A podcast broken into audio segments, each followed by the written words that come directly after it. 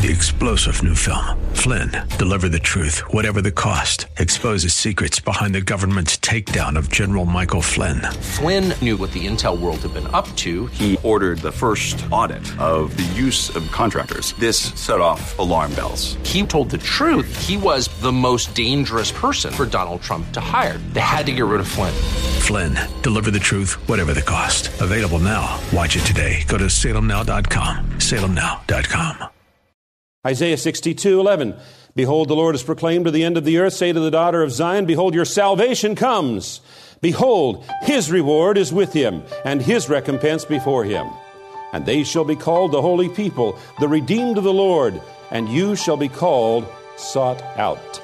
Welcome to this Tuesday visit with Pastor Leighton Sheely from Church of the Highlands in San Bruno. He's continuing with his Easter week series, drawing from a message he shared back in 2017. And you can easily hear or download the entire sermon when you go to the website, highlands.us. That's highlands.us. This is a listener supported ministry of the Church, Church of the Highlands, and we'd appreciate knowing that you listen you can share that information with us when you go to the website. Just click on the contact link there on the home page. Pastor Layton starts us off today in the Old Testament book of Psalms, the 22nd chapter. Verse 1 says, My God, my God, why have you forsaken me? Does that sound familiar? The words of Jesus on the cross, yes? Jesus was quoting from the Old Testament when he said that. So, if he's quoting from this psalm, let's look at what the psalm has to say about that day. My God, my God, why have you forsaken me?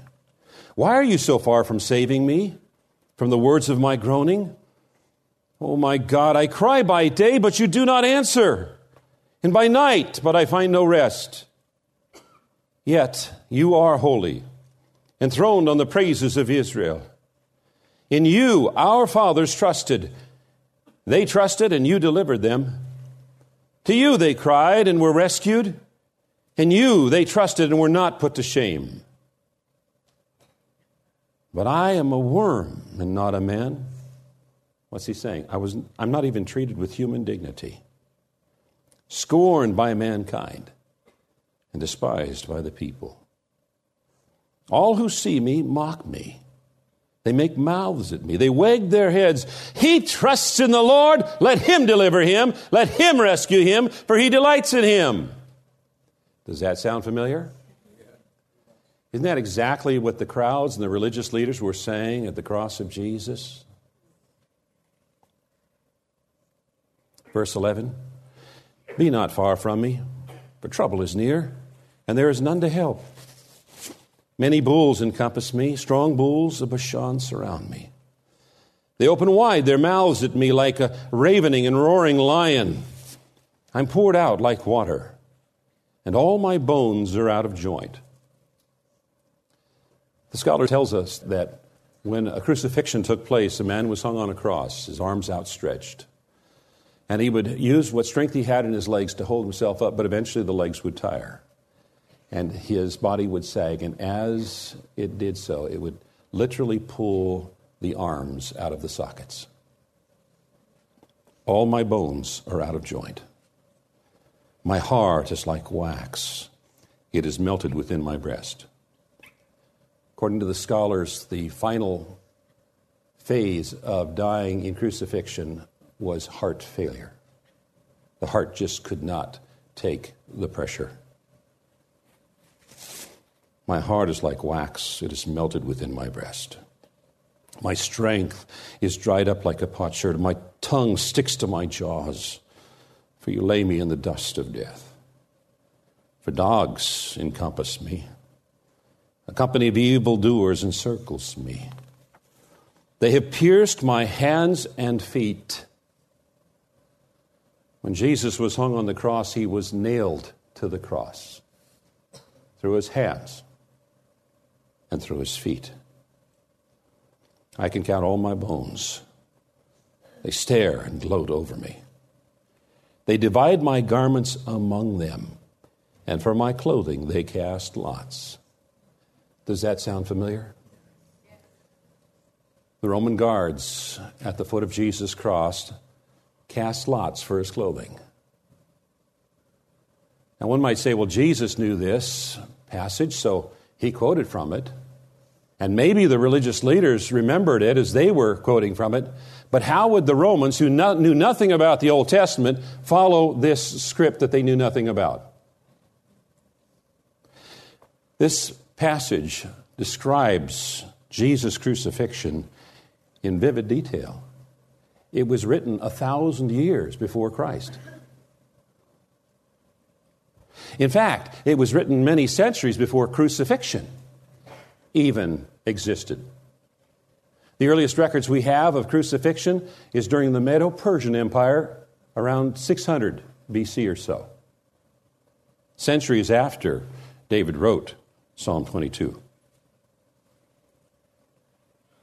How could anybody know these events and describe them with such vivid detail? Anyone except God. And why would God give us this description?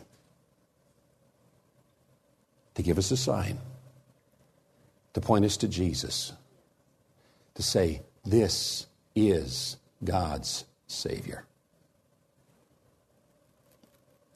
Jesus said, Do not think that I've come to abolish the law or the prophets. I've not come to abolish them, but to fulfill them. I tell you the truth, until heaven and earth disappear, not the smallest letter, not the least stroke of a pen will by any means disappear from the law until everything is accomplished. If God said it, it's going to happen. Everything will be accomplished. Don't believe it when people tell you that the Bible is nothing more than a history book. A history book is someone in the in a future talking about or writing about something in the past. The Bible is much more than a history book. It is the Word of God. It is the Word of God.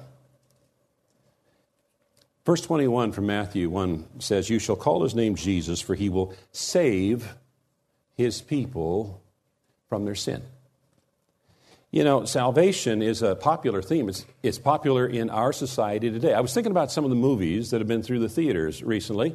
And think about it for a moment uh, Superman, Batman, Iron Man, do they have a certain theme? A Savior, yes? Salvation. And, and you know, it's not just our American Western civilization that has this as a theme. It, it actually spans all of the uh, civilizations from all of history. The ancient Greeks and the ancient Romans thought that their gods were their saviors.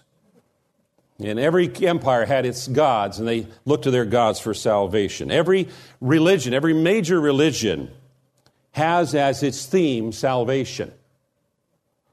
Buddhism teaches that you can save yourself by ceasing your desires.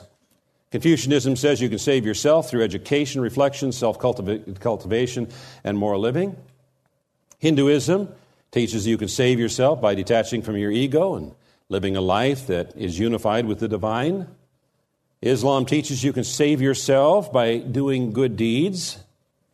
Orthodox Judaism teaches you can save yourself by repentance, prayer, and strict obedience to the laws. New Age religions teach that you can save yourself by realizing that all is God, all is sacred, all is one, and that if you live in harmony with all that is divine, it will result in you becoming divine and therefore saved. These religions have their path of essentially do's and don'ts, behavior that if you follow the path they claim will allow you to save yourself.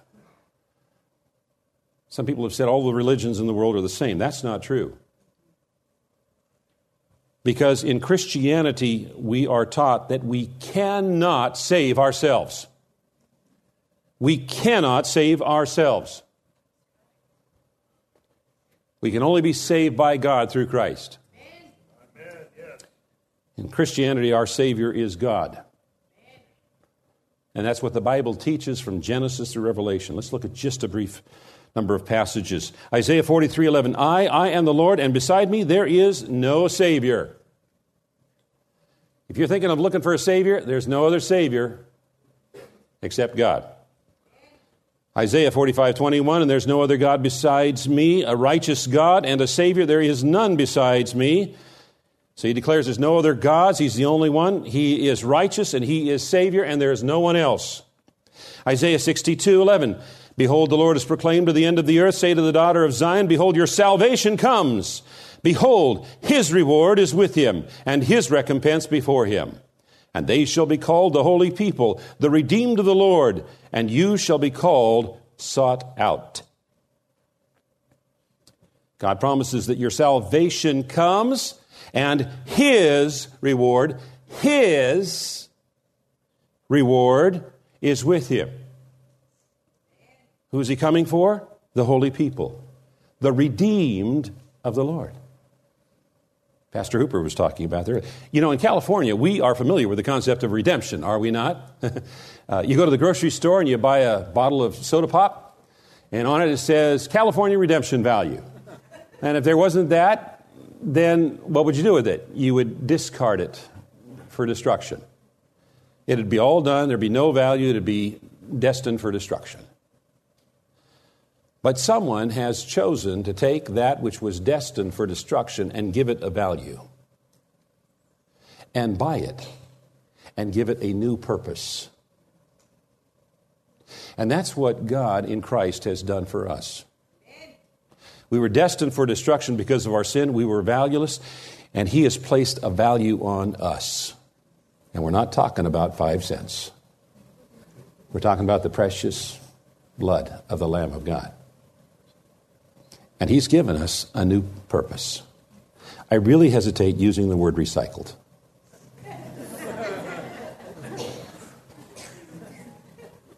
but He's given us a new purpose. He's going to make all things new again.